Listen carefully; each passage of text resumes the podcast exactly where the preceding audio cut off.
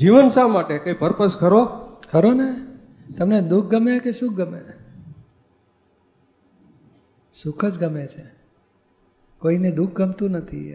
પણ આપણને પરમનન્ટ સુખ જોઈએ કે ટેમ્પરરી તો પરમનન્ટ જોઈએ છે. Why there is life why there is કારણ આપણે આપણે કે ને જન્મ લેવો કારણ ગુનાનો દંડ રૂપે લેવો પડે છે. આ ગુના થઈ જાય છે આપણાથી. એટલે દંડ ભોગવા માટે જન્મ છે. દંડ ભોગવી લઈએ નવા ગુના ના કરીએ તો આ ચાર જેલ છે. સખત મજૂરી, સાદી કેદ, નદર કે, નજર કેદ અને જન્મ ટીપે ચાર કેદમાં ભટક ભટક કરીએ છીએ અનંત અવતારથી. અને મોક્ષ એટલે જેલની બહાર જવું છે આપણે.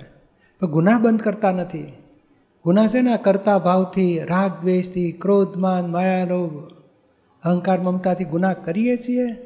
ગુનાના દંડરૂપે જીવન પછી મળે છે. ગુનાનો દંડ આપનાર કોઈ છે નહીં ભગવાન બેઠા નથી કે ન્યાયાધીશ હોય. નહીં આ ઇલેક્ટ્રિક ચાલતું હોય ને હાથ ગાલો તો શોખ લાગે? એવું છે આ તમારા કોઝિસની ઇફેક્ટ તમને આવે છે સાયન્ટિફિક સર્કમસ્ટેન્શિયલ એવિડન્સથી પરિણામમાં કોઈ ગુનેગાર હોય નહીં આપણા કોઝિસની ઇફેક્ટ આપણને ભોગવવાની. પછી શા માટે? જો એ ન આવત ને ને આ દુઃખ ના પડ્યું દીકરાની વહુનું તો મોક્ષ માટે કોઈ ખોળત જ નહીં.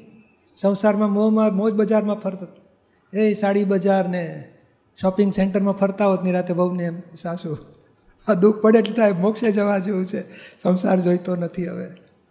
એટલે આ કુદરતનો નિયમ જ છે, દુઃખ પડે અને પછી શોધે મોક્ષ માટે રસ્તો. અને પછી જ્ઞાની મળે, તો પછી મોક્ષની લિંક પૂરી થાય નહીં.